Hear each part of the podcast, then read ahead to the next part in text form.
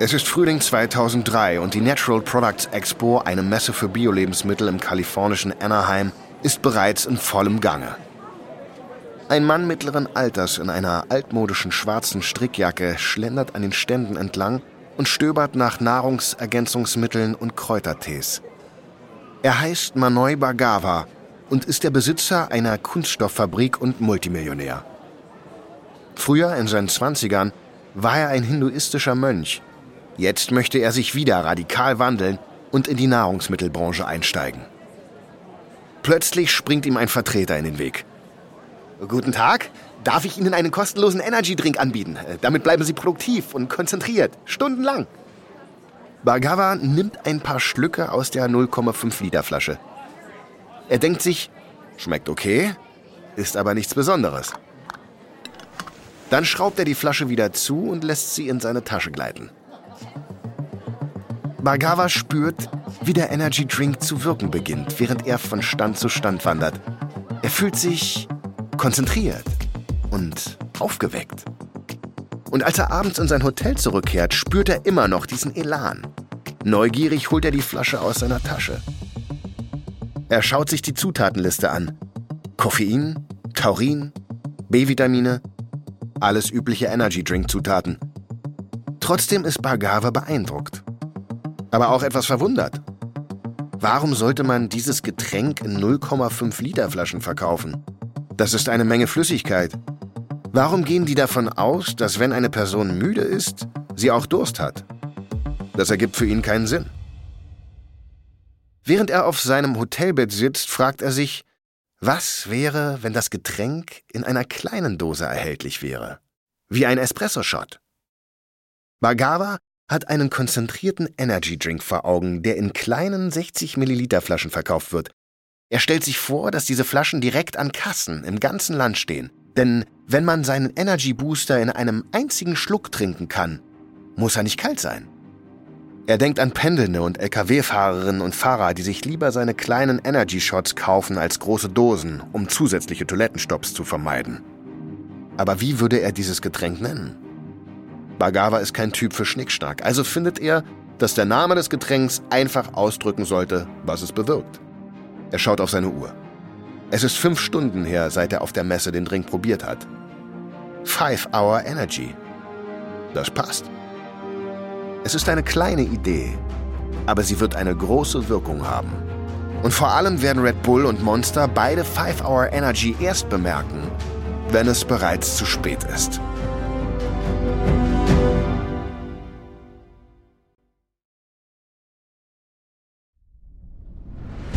Ich bin Marc Ben Puch und das ist Kampf der Unternehmen von Wandery.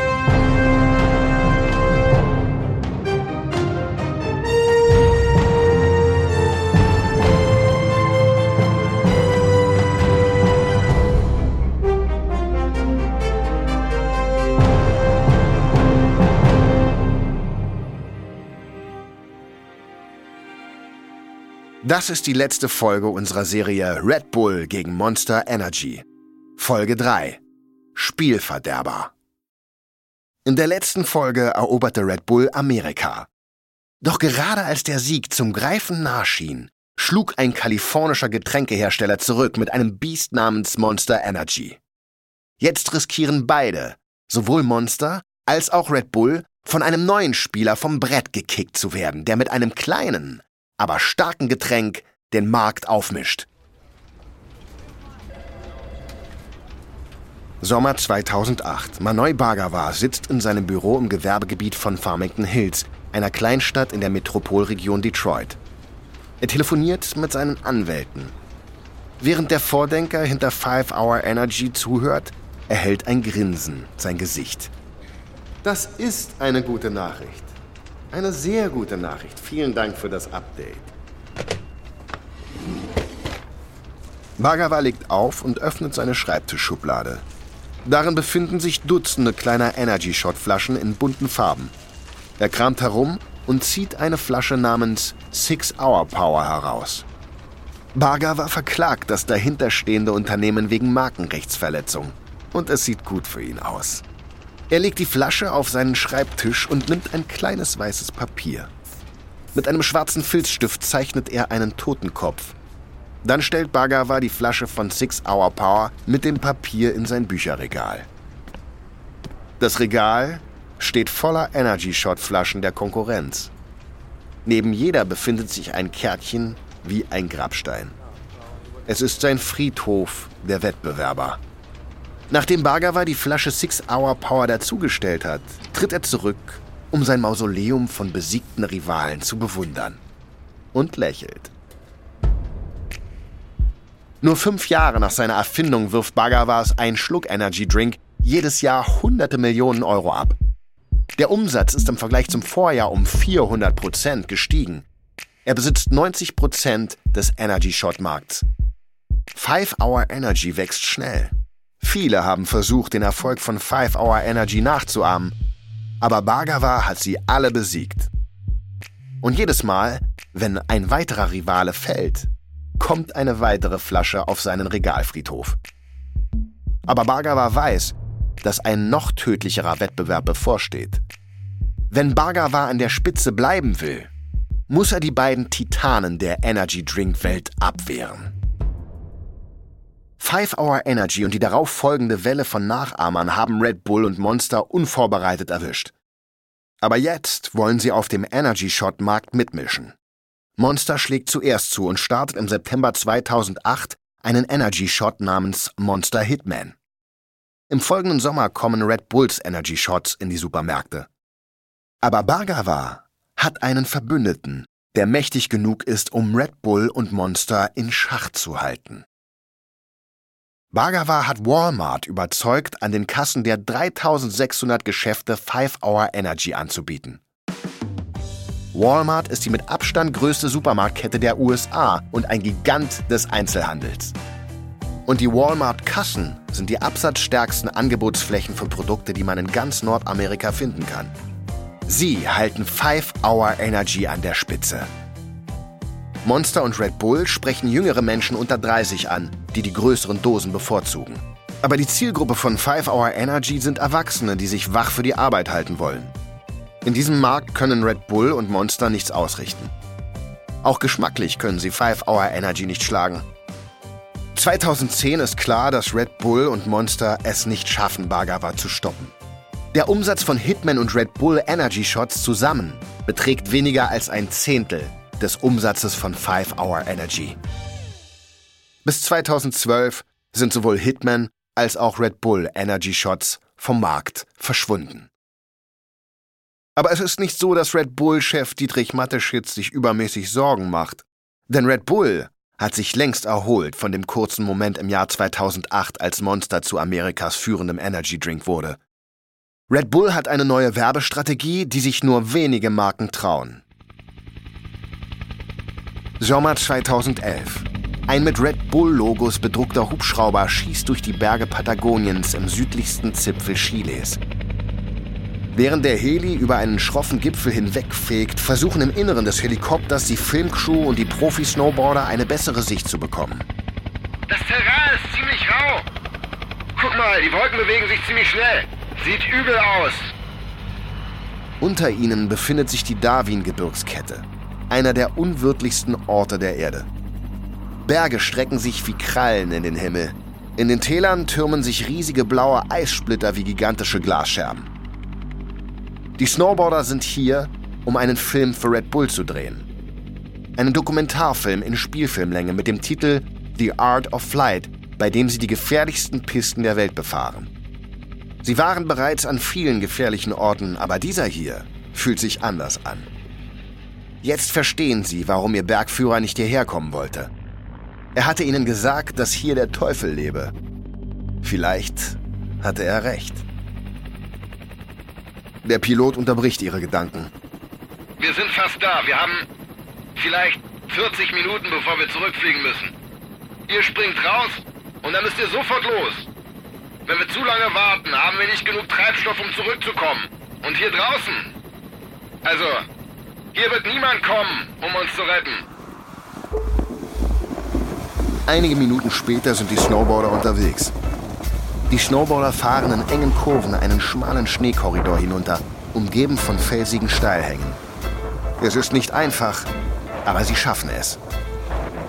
Doch dann sehen sie vor sich ein Problem. Es kommt schnell näher. Ein großer nackter Fels ist ihnen im Weg. Die Snowboarder bleiben stehen, schnallen ihre Boards ab und klettern den Hang hinunter. Gestein bröckelt unter ihnen weg, während sie versuchen, irgendwo Fuß zu fassen.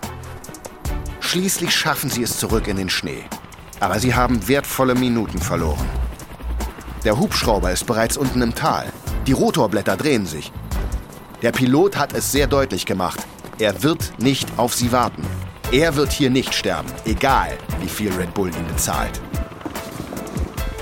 Die Snowboarder schnallen sich ihre Boards an und schießen die Piste hinunter. Aber unten wartet noch ein weiteres Problem. Ein vereister Fluss, der aussieht wie eine sich langsam bewegende Eissuppe.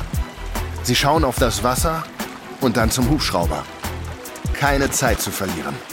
Sie werfen ihre Boards über den Fluss, steigen in das eiskalte Wasser und schwimmen ans andere Ufer.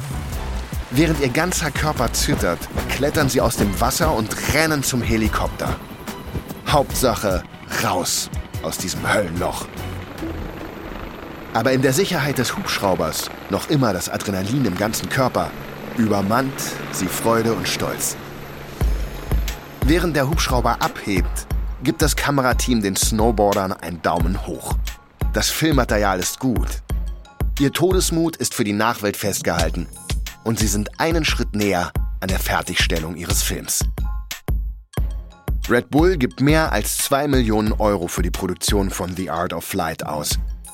Doch niemand im Film trinkt Red Bull oder erwähnt die Marke überhaupt. Der einzige Hinweis auf Red Bulls Beteiligung sind die Logos auf den Hubschraubern, Schneemobilen und auf den Wollmützen der Snowboarder. Red Bull möchte, dass The Art of Flight für sich steht und aus eigener Kraft wirkt. Und das tut der Film auch. Nach seiner Veröffentlichung im September 2011 steht er sofort ganz oben in den DVD, Blu-ray und iTunes Filmcharts. Der Film ist Teil des neuen Marketingansatzes von Red Bull. Ein Ansatz, der auf der Idee basiert, dass es eine aufregende, adrenalingeladene World of Red Bull gibt, an der man auf verschiedene Arten teilhaben kann. Man kann Red Bull Filme und YouTube-Videos ansehen, das Lifestyle-Magazin lesen, Musik vom Plattenlabel hören oder die Sportteams unterstützen. Man kann Red Bull Kleidung tragen, an actiongeladenen Red Bull-Veranstaltungen teilnehmen und ja, sogar das Getränk kaufen. Red Bull präsentiert sich nicht mehr nur als Getränk. Red Bull ist jetzt eine Lebenseinstellung. Eine, die auf den Markenwerten Geschwindigkeit, Vitalität und Abenteuer basiert. Und The Art of Flight? Das ist erst der Anfang. Im Oktober 2012 kleben mehr als 50 Millionen Menschen an ihren Bildschirmen. Sie alle sehen sich eine Live-Übertragung von Red Bull an. Sie sehen eine kegelförmige Kapsel, die an die Apollo-Raumfähre erinnert. Ein riesiger mit Helium gefüllter Ballon hebt die Kapsel immer höher in die Luft, über 27 Kilometer hoch, dann noch höher. Sie sind erst 30 Kilometer hoch. Sie haben noch neun vor sich. Die Tür öffnet sich, wenn Sie eine Höhe von 39 Kilometern erreichen. Im Inneren der Kapsel befindet sich der österreichische Fallschirmspringer Felix Baumgartner. Er trägt eine Art Weltraumanzug. Als die Luke sich öffnet, tritt Baumgartner auf den winzigen Rand der Kapsel und schaut nach unten. Er ist so hoch oben, dass er die Erdkrümmung und die dunkle Leere des Weltraums sehen kann. Über 38 Kilometer unter ihm liegt der Bundesstaat New Mexico. Er macht sich bereit und dann, während die ganze Welt zuschaut, macht er einen Schritt nach vorne. Während Baumgartner fällt, dreht sich die Welt um ihn, als ob er in einer Waschmaschine wäre. Der Tachometer an seinem Handgelenk zeigt 1357 km/h. Er fällt 350 Meter pro Sekunde, schneller als Schallgeschwindigkeit. Es gibt keine Garantie dafür, dass er das überleben wird. Die Welt hält kollektiv ihren Atem an. Nach mehr als vier Minuten freien Falls öffnet Baumgartner dann seinen Fallschirm. Jubel bricht aus in der Kommandozentrale mitten in der Wüste von New Mexico. Der von Red Bull gesponserte Draufgänger landet sicher. Der Stunt sorgt weltweit für Schlagzeilen und zahlt sich für Red Bull mehr als aus. Durch den Sprung erhält Red Bull eine Medienberichterstattung im Wert von mehr als 100 Millionen Euro. Umsonst. Der Umsatz von Red Bull steigt um 7%. Im Vergleich dazu sieht Monster Sponsoring von Motocross-Bikern, Rodeo-Reitern und Monster-Truck-Events eher zahm aus. Aber auffällige Stunts sind nicht Monsters Stil. Stattdessen nutzt Monster einen Mix aus Sponsoring-Deals, Rockkonzerten, Markenbotschaftern, die wirken wie Normalos, und spärlich bekleideten Monster Girls, um ein eher hartgesottenes Image zu schaffen. Ein Image, das treue Monstertrinker in echte Monster-Fans verwandelt. Und es funktioniert. Vor allem bei jungen Männern. Einige identifizieren sich mit Monsters rauem Image so sehr, dass sie der Marke dauerhafte Loyalität versprechen. Im ganzen Land gehen Monster-Fans in Tattoo-Studios, um die Klauen des Monster-Logos auf ihrem Körper zu verewigen. Das Monster-Image schafft eine extreme Kundenbindung, aber Monster sucht selten die großen Schlagzeilen. Allerdings heißt das nicht, dass Monster keine Schlagzeilen macht. Ganz im Gegenteil. Das Problem ist, dass Monster unfreiwillig in die Nachrichten gerät. Und zwar mit Schlagzeilen, die alles andere als im Interesse des Konzerns sind. Die Presse bezeichnet Monster Energy als tödlich.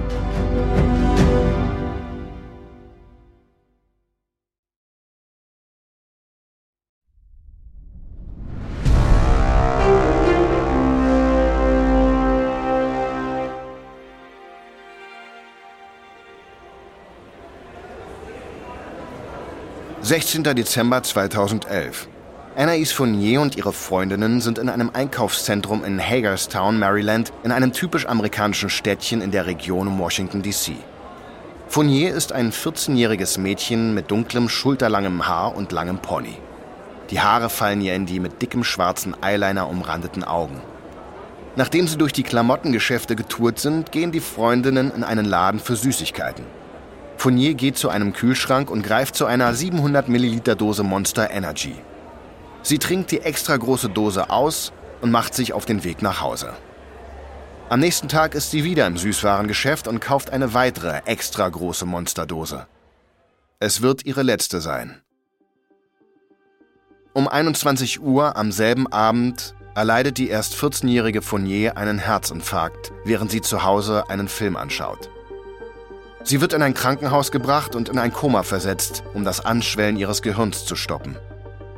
Sie wacht nie wieder auf. Sechs Tage später, an Heiligabend, werden die lebenserhaltenden Maschinen abgeschaltet. Die Sterbeurkunde nennt als Todesursache Herzrhythmusstörungen durch Koffeinvergiftung in Verbindung mit einer bestehenden Herzerkrankung. Ein Jahr darauf reichen Fourniers Eltern eine Klage gegen Monster auf Schadensersatz ein. Monster besteht darauf, dass seine Getränke sicher sind und plant, die Klage abzuwehren. Schließlich einigen sich das Unternehmen und die Eltern von Fournier auf einen außergerichtlichen Vergleich. Aber zu spät. Die Klage hat bereits einen politischen Sturm ausgelöst.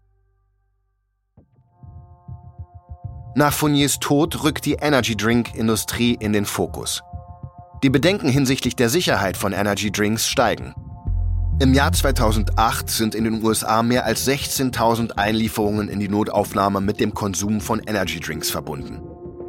Im Dezember 2012 startet die zuständige US-Behörde, die Food and Drug Administration, eine Untersuchung zu fünf Todesfällen und einem nicht tödlichen Herzinfarkt im Zusammenhang mit Monster Energy Drinks. Die Nachricht lässt die Monster-Aktie um 14% einstürzen. Die negative Werbung schadet aber auch den anderen Marken. Der rasante Anstieg der Verkäufe von Energy Drinks in den USA beginnt sich zu verlangsamen. Politiker im ganzen Land sprechen nun darüber, den Verkauf von Energy Drinks an Minderjährige einzuschränken. Es dauert nicht lange, bis sich die führenden Energy Drink Marken vor dem zuständigen Ausschuss des US-Senats verantworten müssen. 31. Juli 2013, Washington, D.C. In einem Saal aus Marmor und Sandstein in einem der ältesten und prächtigsten Gebäude des US-Senats werden Red Bull und Monster in die Mangel genommen. Eine Reihe von Gesundheitsexperten sagt vor den Senatorinnen und Senatoren aus. Koffeinreiche Energydrinks können den Blutdruck erhöhen, unregelmäßigen Herzschlag verursachen und Jugendliche mit bestehenden Herzerkrankungen gefährden. Ein anderer Zeuge liefert Beweise dafür, dass Energy Drink Marken besonders Jugendliche unter 18 Jahren ansprechen. Untersuchungen zeigen auch, dass jedes fünfte Schulkind täglich mehr als einen Energy Drink zu sich nimmt. Der Senator von Illinois, Dick Durbin, erhebt schwere Vorwürfe. Sie sagen, dass Sie Ihre Getränke nicht an Kinder vermarkten. Nun, wir haben hier damals den Tabakkrieg erlebt. Erinnern Sie sich, als die Tabakunternehmen uns damals versichert haben, oh, wir sind nicht an Kindern interessiert? Wir wussten es besser. Wir sehen die gleichen Tricks heute von den Energy Drink Herstellern. Um ihren Standpunkt zu veranschaulichen, zeigen die Senatorinnen und Senatoren dem Saal eine Kopie des Red Bulletin Magazins. Auf der Titelseite befindet sich ein zwölfjähriger Motocross-Athlet.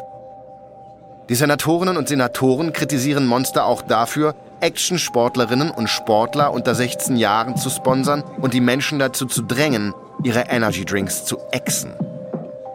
Der CEO von Monster, Rodney Sachs, ist bereit zu kämpfen. Monster vermarktet nicht an Kinder und hat es noch nie getan. Unser primäres Marketing umfasst Motorsport und die primäre Zielgruppe für diese Sportarten sind Erwachsene, nicht Kinder oder junge Teenager. Die Wissenschaft bestätigt die Behauptung, die gegen Monster Energy erhoben werden, nicht.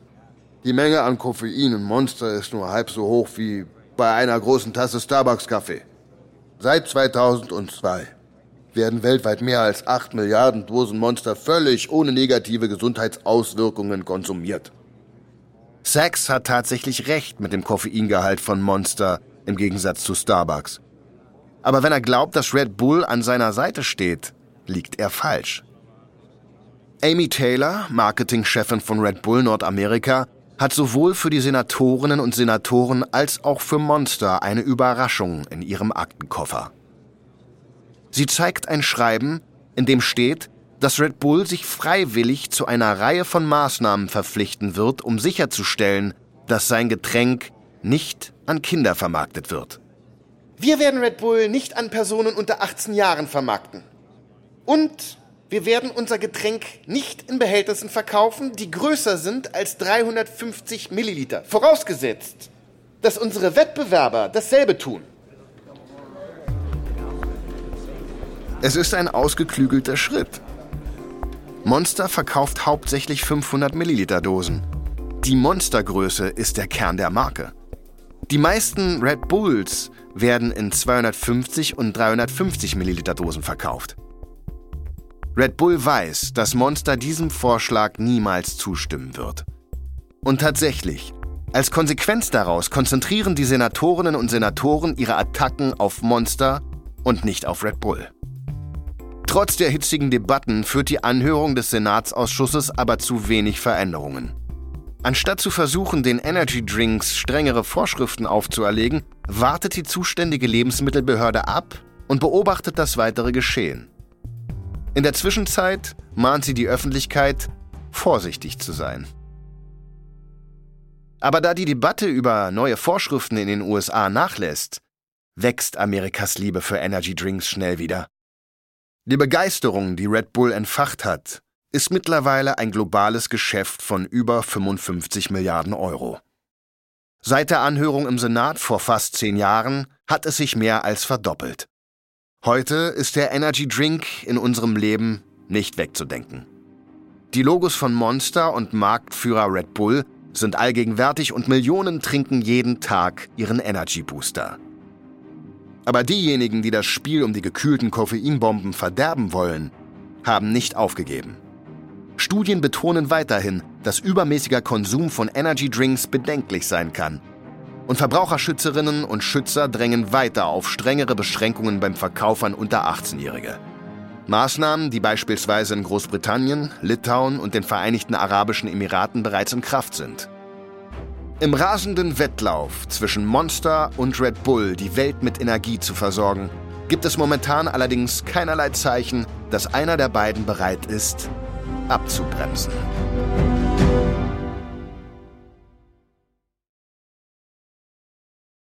Dietrich Mateschitz verstarb am 22. Oktober 2022 in Salzburg. Kampf der Unternehmen ist eine Produktion von Studio J für Wandery. Ich bin Marc Ben. Tristan Donovan hat diese Geschichte geschrieben. Bearbeitet wurde sie von Emily Frost und Jenny Lohr. Kilian Mazurek hat die Folge übersetzt und adaptiert. Produzent von Studio J, Janis Gebhardt. Das Sounddesign haben Kyle Randall und Sofian Auder gemacht. Für Wondery Producer Patrick Fiener und Tim Kehl. Executive Producer Jessica Redburn und Marshall Louis. Kampf der Unternehmen wurde entwickelt von Hernan Lopez für Wondery.